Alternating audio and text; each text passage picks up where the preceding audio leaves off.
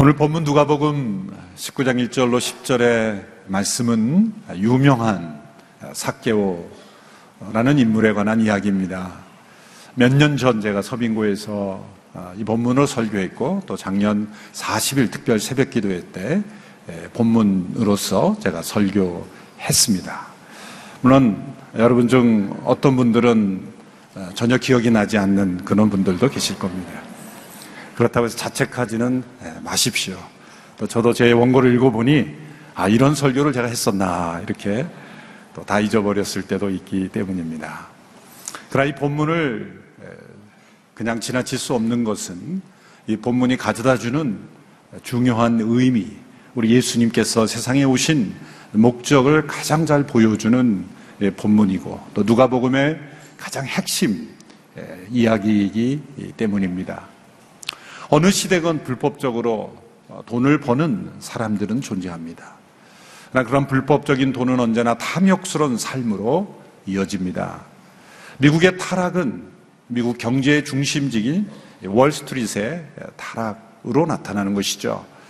우리나라에도 올해 초에 보니까 아, 번역돼서 상영됐던 The Wolf of Wall Street라는 영화가 있더라고요. 보진 않았습니다.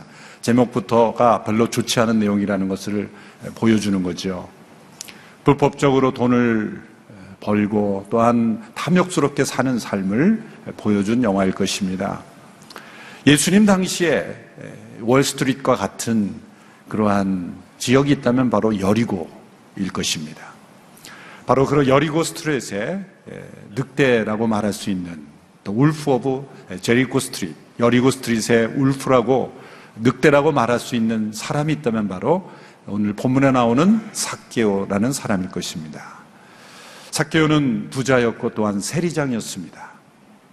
세리장, 세금을 걷는 역할이 예, 많은 사람들에게 늑대로 여겨지고 그 시대의 악당으로 여겨지는 것은 불법적인 방법으로 또 많은 사람들의 눈물을 흘리게 하며 사람들을 착취하는 도구가 되었기 때문입니다. 여러분은 그 당시에 로마 제국이 세금을 징수하는 세금을 걷어들이는 주요 거점 중에 하나, 세 군데의 거점 중에 하나였습니다. 그곳에 세리들의 우두머리였으니 얼마나 많은 불법적인 돈이 오고 갔겠습니까? 유대인들로부터 세금을 걷어 로마에 가져다 주는 역할뿐만 아니라 그 여리고가 그 유대 지역의 관문이었기 때문에 여리고로 드나드는 많은 그 거리를 지나가는 많은 그런 상인들로부터도 불법적인 돈을 받았고 또한 로마 제국은 이 세리들이 그들이 받는 리베이트를 통해서 검은 돈을 통해서 부를 축적하는 것을 묵인해 줌으로써 그들의 지배 체제를 확립했던 그런 시대였습니다. 그러므로 그 당시 사람들이 세리라는 사람을 얼마나 악한 그 시대의 악당들로 여겼는가는 복음서에 계속 반복되는 이 세리와 죄인이라는 표현을 통해 알 수가 있습니다. 그 당시 사람들은 죄인들이라고 여기는 사람들이 있었고 뿐만 아니라 그 죄인이라는 단어 앞에 세리라는 단어를 덧붙였죠. 그래서 세리와 죄인 이런 것이 한 고유명사처럼 사용되었습니다. 죄인들이 있지만 그 죄인들과 또 다른 죄인, 죄인 중에 죄인, 대표적인 죄인, 가장 극악한 죄인을 세리로 여겼다는 거죠. 그래서 세리와 죄인들 이렇게 불렀다는 것이죠. 바로 사케오가 그런 부류의 사람이었습니다. 사케오라는 이름은 구약의 히브리어로 어, 자카이라는 단어, 그 순결이라는 뜻이죠. 순결. 순결한, 정결한 이런 이름의 뜻이 얼마나 예쁘고 멋있는 그러한 이름입니까? 아마 사케오의 부모님이 나는 일평생 순결한 인생을 살아라. 라는 그런 의미에서 그에게 이런 이름을 붙여주었을 것입니다. 그런데 그의 삶은 그의 이름과는 정반대의 순결하지 못한 부정한 삶을 살아왔습니다. 많은 사람들에게 매국노요, 탐욕가요, 그리고 여르기고 스트릿의 늑대라는 별명을 얻는 치욕스러운 삶을 살고 있었습니다. 바로 이러한 사개오가 어느 날 예수님께서 여리고로 들어오신다는 소문을 듣고 그 예수 그리스도를 보기 원하여 나무에 올라가는 그러한 일이 일어납니다. 오늘 보면 3절에서 4절의 말씀 우리 같이 읽겠습니다. 시작.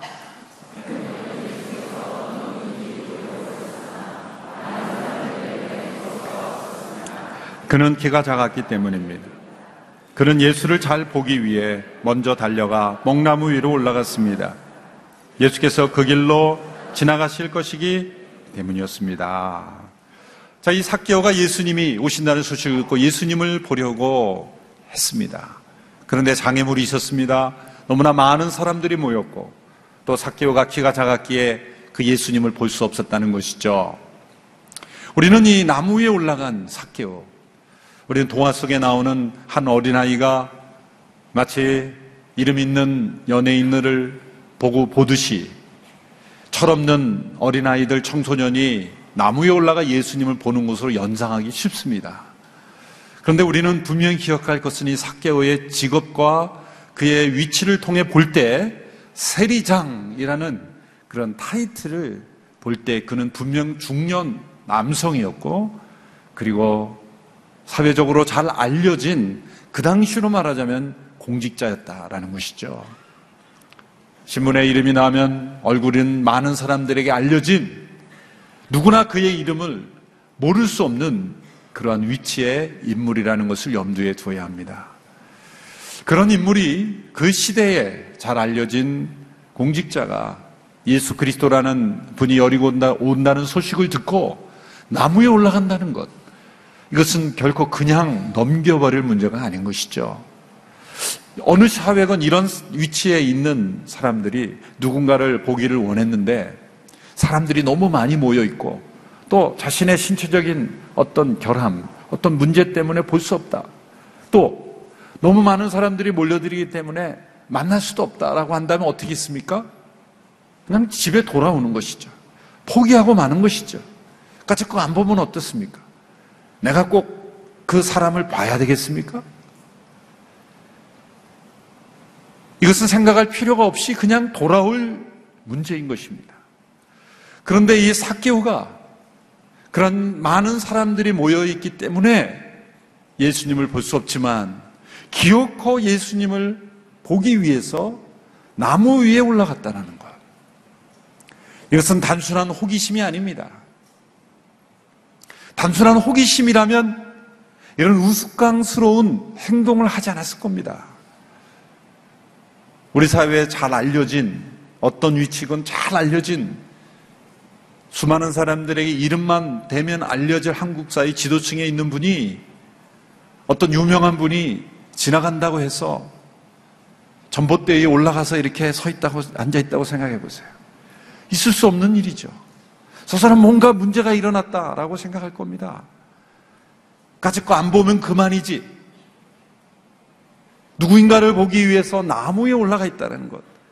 이 한 행동을 통해서 우리는 사개오가 지금 처해 있는 그의 마음의 상태, 그의 영적인 상태, 그의 정신의 상태, 그가 처해 있는 형편을 우리는 충분히 추적해 볼 수가 있는 것입니다.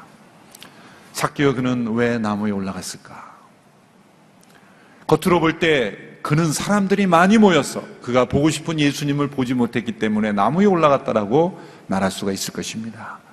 우리 유모세 선교사님이 쓰신 열린다 성경 거기에 보면 식물편에 보면 이 뽕나무는 돌무화과 나무죠. 원래 돌무화과 나무. 왜 돌이라는 이름을 붙였겠습니까? 우리가 번역을 그렇게 했습니다만 무화과 나무긴 무화과 나무인데 무화과 나무와 다른 맛이 없는 단맛이 없는 무화과 나무. 그래서 시장에 나도 안 팔리는 거죠.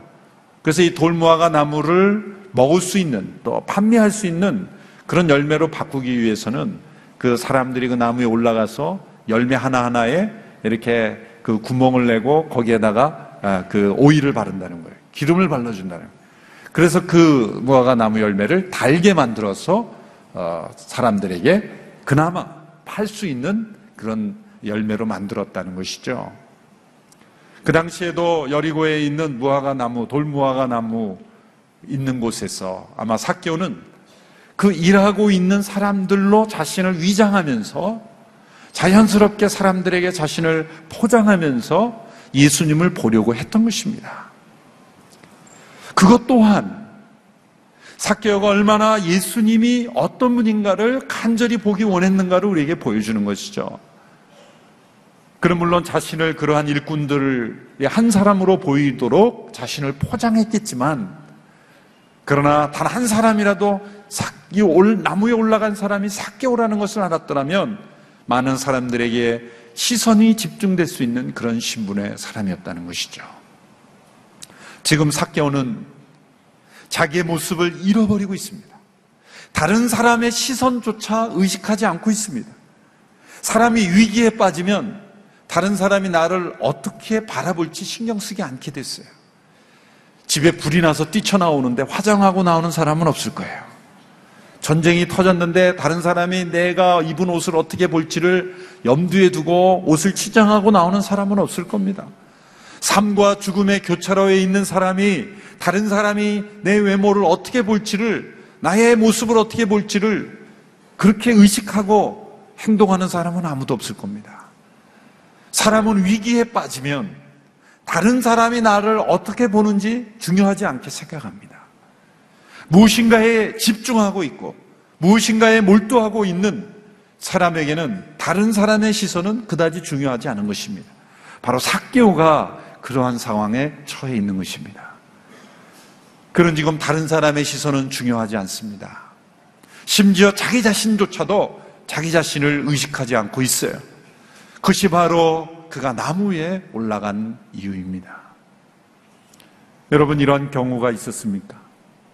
다른 사람이 나를 어떻게 볼지, 나의 행동을 어떻게 평가할지 우리는 매일매일 의식하고 사랑합니다.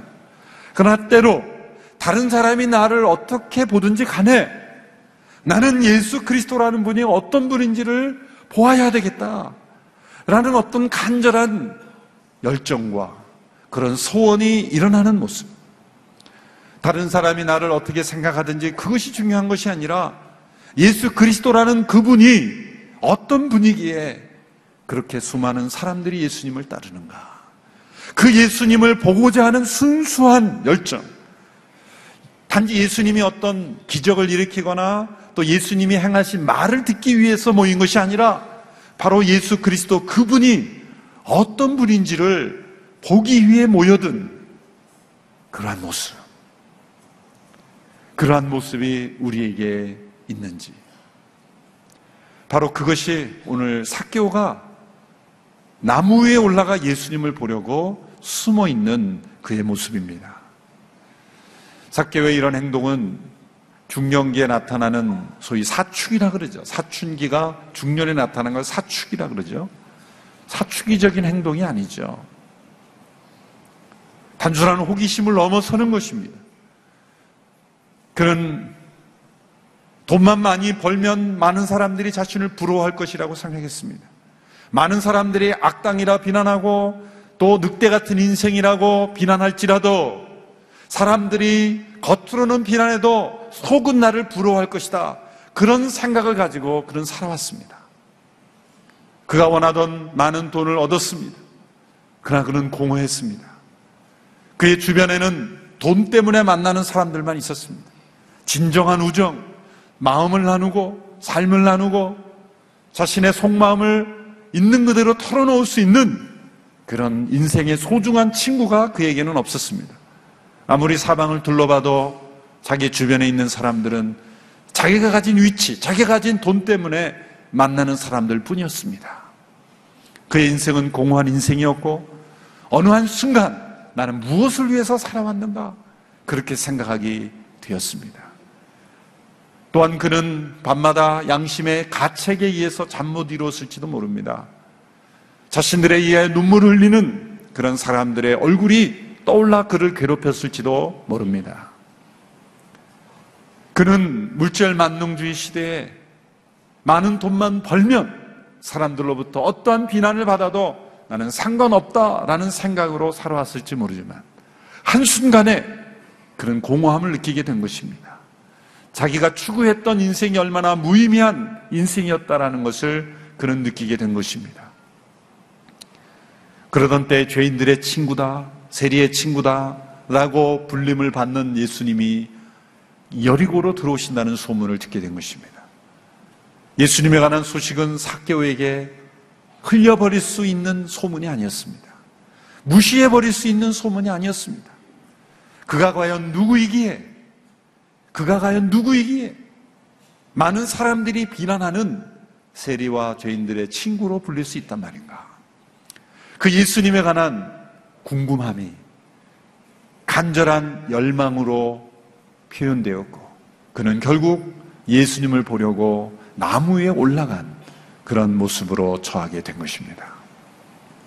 바로 그때 이 사개오가 놀라운 놀라운 그러한 일이 일어나게 된 것입니다.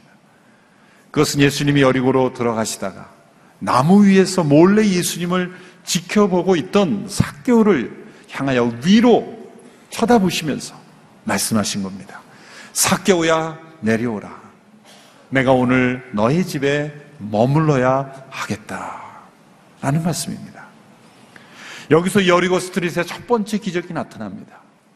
그것은 무엇입니까? 지금 이 상황에서 주도권은 사개오에게 있는 것처럼 보입니다. 예수님은 그냥 지나가시고 사개오가 몰래 예수님을 보는 그러한 상황인 것처럼 보이지만 사개오가 예수님을 찾아 나선 것처럼 보이지만 실상은 예수님께서 사개오를 찾아오고 계시다는. 사개오가 예수님을 몰래 지켜보고 있는 것처럼 보였지만 실상은 예수님께서 사개오를 지켜보고 다가오고 계셨다는 거예요. 사개오야 내려오라. 내가 오늘 너희 집에 머물러야겠다. 사개오는 예수님이 자신의 이름을 부른다는 것에 놀랐을 것입니다. 그 당시에 오늘날처럼 뭐 인터넷이나 사진이 돌아다니던 시대도 아니었을 텐데 예수님이 여리고로 들어가시던 길에 사개오의 얼굴을 보고 나무 위에 있는 그 사개오를 보고 사개오야 이름을 부르실 때 그는 매우 놀라서 나무에서 떨어질 뻔했을 것입니다. 이것이 여리고 스트리트에서 일어난 첫 번째 기적입니다. 사교회가 예수님을 찾아 나선 것 같지만 실상은 예수님께서 사개오를 찾아오셨다는 거예요. 우리 인생에 일어난 신앙의 위대한 기적에는 이러한 만남이 있습니다. 우리가 예수님이란 분이 궁금해서 열심히 교회를 찾아온 것 같고 또 어떤 집회 많은 사람들의 요구에 응해서 내가 선택한 것 같지만 신앙은 절대 내가 하나님을 선택한 것이 아니라 하나님이 먼저 나를 택해 찾아주셨다는 거죠. 내가 예수님을 찾아 만난 것 같지만 내가 예수님을 찾은 것이 아니라 예수님이 나를 찾아오셨다는 것. 이것이 신앙의 구원에 있어서 나타나는 동일한 기적의 첫 번째 단계입니다. 두 번째 기적은 무엇입니까? 예수님께서 이 사개오를 찾아 부르실 때 참 예수님이 겸손하셨어요. 사개오가 지금 나무 위에 있잖아요. 예수님이 창조주이신 그분이 나무 위에 있는 그 죄인을 바라보시면서 내려오라 부르시는 거예요. 항상 어떻게 보면 누군가 내 위에 이렇게 있으면 좀 기분 나쁘지 않아요? 그렇죠? 여러분 그러지 않으세요? 제가 서서 여러분 밑에 밑에 내다보면 기분 나쁘지 않으세요? 누군가 나보다 위에 이렇게 있으면 조금 기분 나쁠 수 있어요. 이 아래에 계신 예수님이 위에 있는 사개오를 부르시는 거예요. 창조주의 겸손을 보여주는 것 같아요. 그런데 두 번째 기적이 여기서 나타납니다. 본문에는 나와 있지 않지만 사개오야 내려오라. 내가 너희 집에 머물러야 하겠다라는 그러한 예수님의 말씀에서 빠진 것 같은 단어들이 있어요. 그것은 무엇입니까? 예수님이 사개오에게 회개나 책망을 하지 않으셨다는 거예요. 이 두 번째 기적입니다. 사케오에게 쏟아지고 있었던 수많은 대중들의 비난, 그런 정죄, 그런 질책과 수많은 사람들의 시선을 예수님은 정반대로 그의 친구처럼 너의 집에 머물러야 하겠다. 이렇게 말씀하셨어요. 유대인들은 아무 집에나 머무르지 않습니다. 누군가의 집에 내가 당신의 집에 지금 머무르겠다라고 요청하는 것은 내가 너의 친구가 되고 싶다라는 일종의 프로포즈죠. 아무에게는 집에 내가 너 집에 좀 머무르겠다는 얘기하지 않습니다. 생면부지의 초면에 만난 사람에게 내가 당신의 집에 머물러야 되겠다라는 말은 내가 당신을 평생의 친구로 삼고 싶은데 그래 줄 수 있겠냐라는 일종의 초청인 거예요. 부정한 삶을 살고 있었던 탐욕적인 삶을 살고 있었던 여리고 거리의 늑대라고 불렸던 그러한 신분의 그러한 삶을 사는 사개오에게 순결한 예수님 수많은 사람들에게 메시아로 인정받고 그리고 수많은 사람들을 이끌었던 예수님이 그러한 사람의 집에 머무르겠다라고 하는 것, 그 사람의 친구가 되겠다라고 프로포즈 하는 것은 있을 수 없는 일이에요.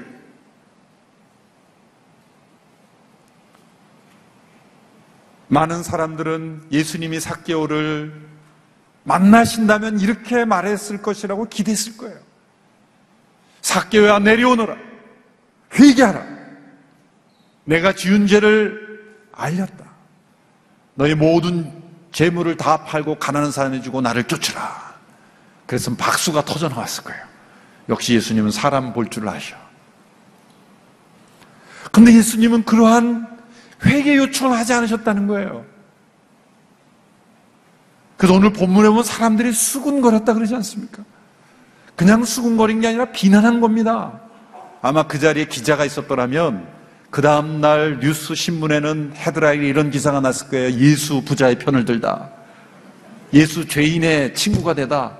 예수 부자의 집에 머물길 선택하다. 예수 드디어 타락의 길을 걷기 시작하다. 이런 각양각색의 뉴스들이 나왔을 거예요. 그 사람들의 비난이었기 때문이에요. 사람들은 비난의 상자 속에 그 당시에 사교라는 인물, 세리와 죄인들이라는 그러한 상자에 넣어서 비난하기를 즐겼습니다. 저 사람들은 지옥에 떨어져야 마땅한 사람들이다. 근데 예수님께서 그 사람들의 친구가 되셨다는 것. 예수님이 죄인들의 친구가 되셨다는 것이 죄의 친구가 됐다는 게 아니죠. 예수님은 놀랍게 죄의 친구가 되지 않으면서도 죄인들의 친구가 될 수 있다는 게 예수님의 우리에게 보이신 기적이에요. 예수님은 죄인의 환심을 받지, 받으려고 하지 않으면서도 죄인들에게 관심을 가지셨다는 것. 이것이 예수님이 우리에게 보이신 두 번째 기적이에요. 내가 너희 집에 머물러야 하겠다. 어떤 지도자도 어떠한 신분의 사람도 그러한 선택은 하지 못할 거예요. 참 훌륭하신 교황께서 오셔서 우리에게 많은 감동을 주었는데 만약 교황께서 오셔서 이 시대의 사교와 같은 사람의 집에 머물렀다 그러면 기자들이 안 좋겠을걸요? 이런 사람의 집에 머물다니 그러지 않겠습니까? 그런데 예수님은 사교의 집에 머물기로 선택했다는 거예요. 대중들의 비난과 시선과 평가 그것이 중요한 것이 아니었어요. 그 사람이 가진 외형적인 신분, 그가 가졌던 사람들의 비난, 평가를 두려워했다면 예수님은 사교의 집에 머무르지 않으셨을 거예요. 만나지도 않으셨을 거예요. 나무 위에 올린 사개오 그냥 흘겨보고 지나갔을 거예요. 그런데 예수님은 사개오를 내려오라. 내가 너희 집에 머물러야겠다. 이것이 놀라운 기적 아닐까요? 사람들의 시선과 비난과 사람들이 가진 평가를 뛰어넘는 영혼에 대한 사랑. 그 당시에 죄인들로 사람들이 세리라는 탐욕으로 얼룩진 그런 사람들로 이 사람은 정죄받아 마땅하고 비난받아 마땅하다고 여겼던 당시의 세리장을 그의 집에 머무르겠다. 내가 너의 친구가 되고 싶다. 이것은 사케오가 사랑했던 돈을 사랑한 것이 아닙니다. 그가 사랑했던 위치를 사랑한 것이 아닙니다. 그가 살아왔던 죄인들과 같이 살 것을 생각한 것이 아닙니다. 예수님은 사케오의 겉모습이 아니라 그의 속마음을 보고 계셨기 때문이에요. 그가 나무 위에 올라갈 수밖에 없었던 그의 위기. 나무 위에 올라가서라도 그런 우스꽝스러운 모습임에도 불구하고 예수님이 누구인가를 보기 원했던 그의 간절한 속마음. 어느 누구도 이해하지 못했던 그의 영적인 위기감. 그의 가난한 마음. 자기가 추구했던 돈과 권력과 위치가 더 이상 자신에게는 의미가 없는 것임을 이미 속에 받아들이고 있었던 철저하게 몸부림치며 방황했던 그의 속마음을 예수님은 보고 계셨기에 삭개가 내려오라 내가 너희 집에 머물러야겠다 그렇게 예수님이 말씀하신 것입니다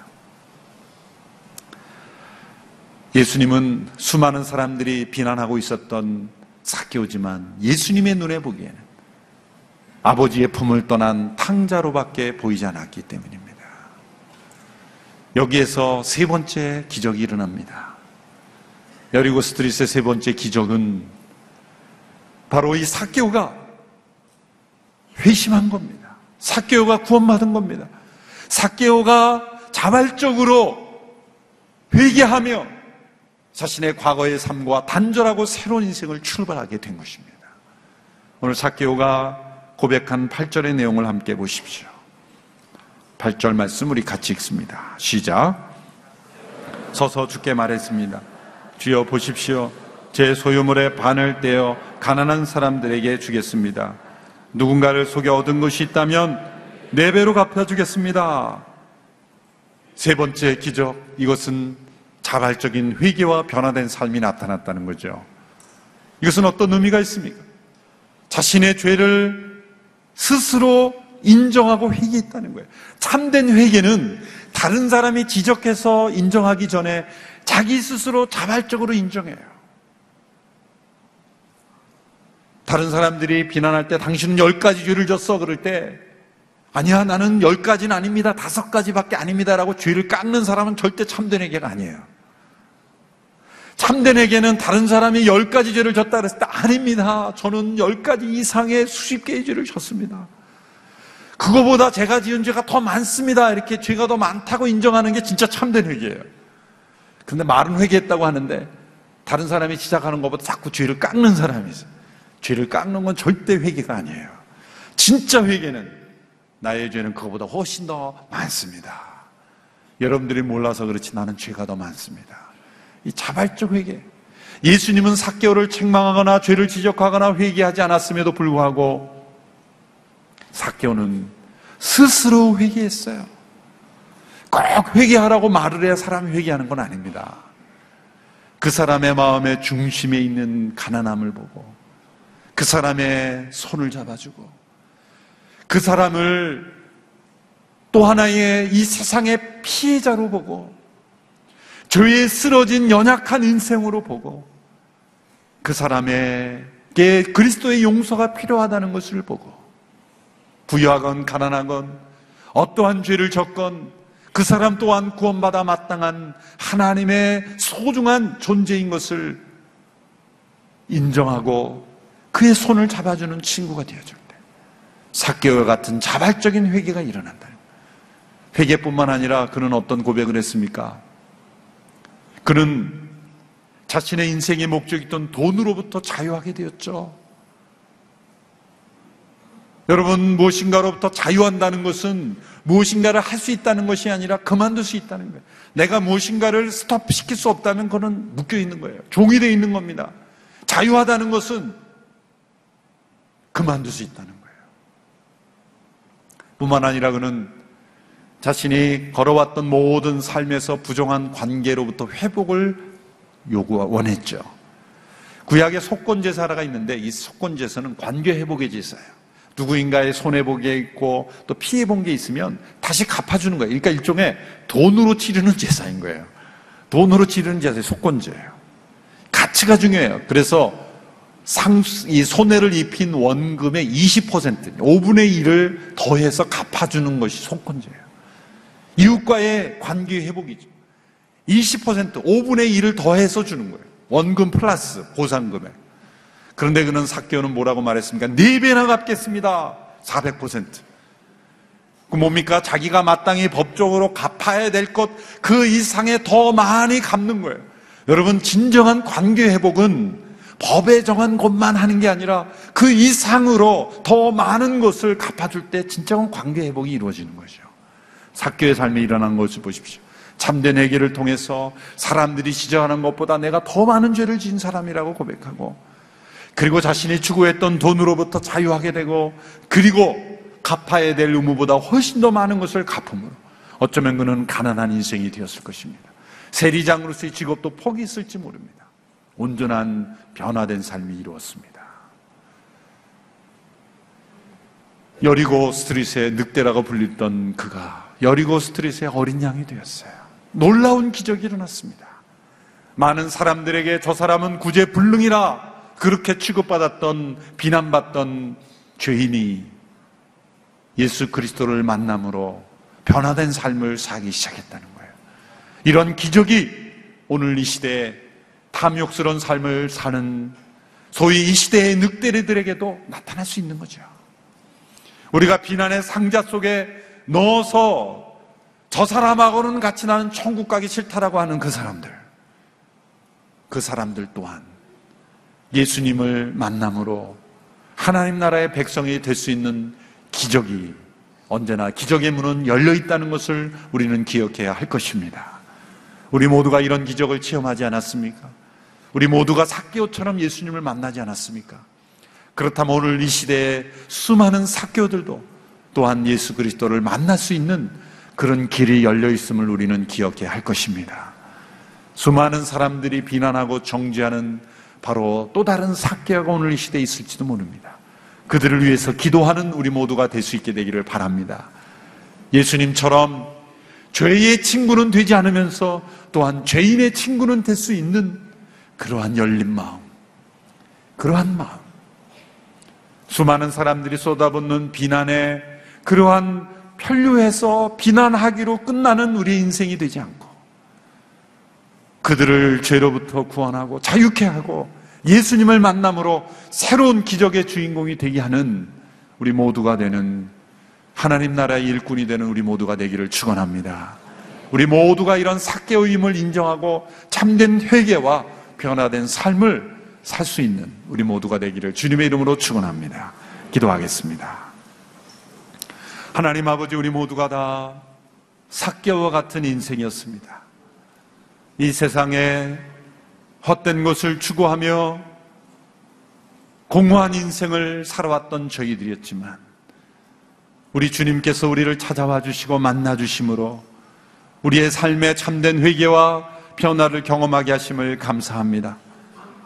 아직 교회에 출석하지만 예수 그리스도를 만나지 못한 분이 있다면 나무 위에 올라간 심정으로 교회에 나왔지만 아직 주님을 만나지 못한 분이 있다면 오늘 이 시간을 통하여 죄인들의 친구로 찾아오신 그 예수 그리스도를 만나기를 원합니다. 오늘 이 시대에 수많은 21세기의 사개오들이 있습니다. 오늘 이 시대에 수많은 한국 사회의 사개오들이 있습니다. 주님 그들에게도 주의 복음이 증거되고 주님이 그들 가운데 임재하심으로 그들의 집에 머무시는 놀라운 구원의 기적이 일어나게 하여 주옵소서. 예수님이 우리의 집에 머무시는 놀라운 기적의 구원을 허락하셨으니 감사합니다. 그 주님과 함께 동행하는 우리의 삶이 되게 하시고 사교에게 나타난 참된 회개와 변화의 삶이 우리에게도 있게 하여 주옵소서. 예수님의 이름으로 기도하옵나이다. 아멘.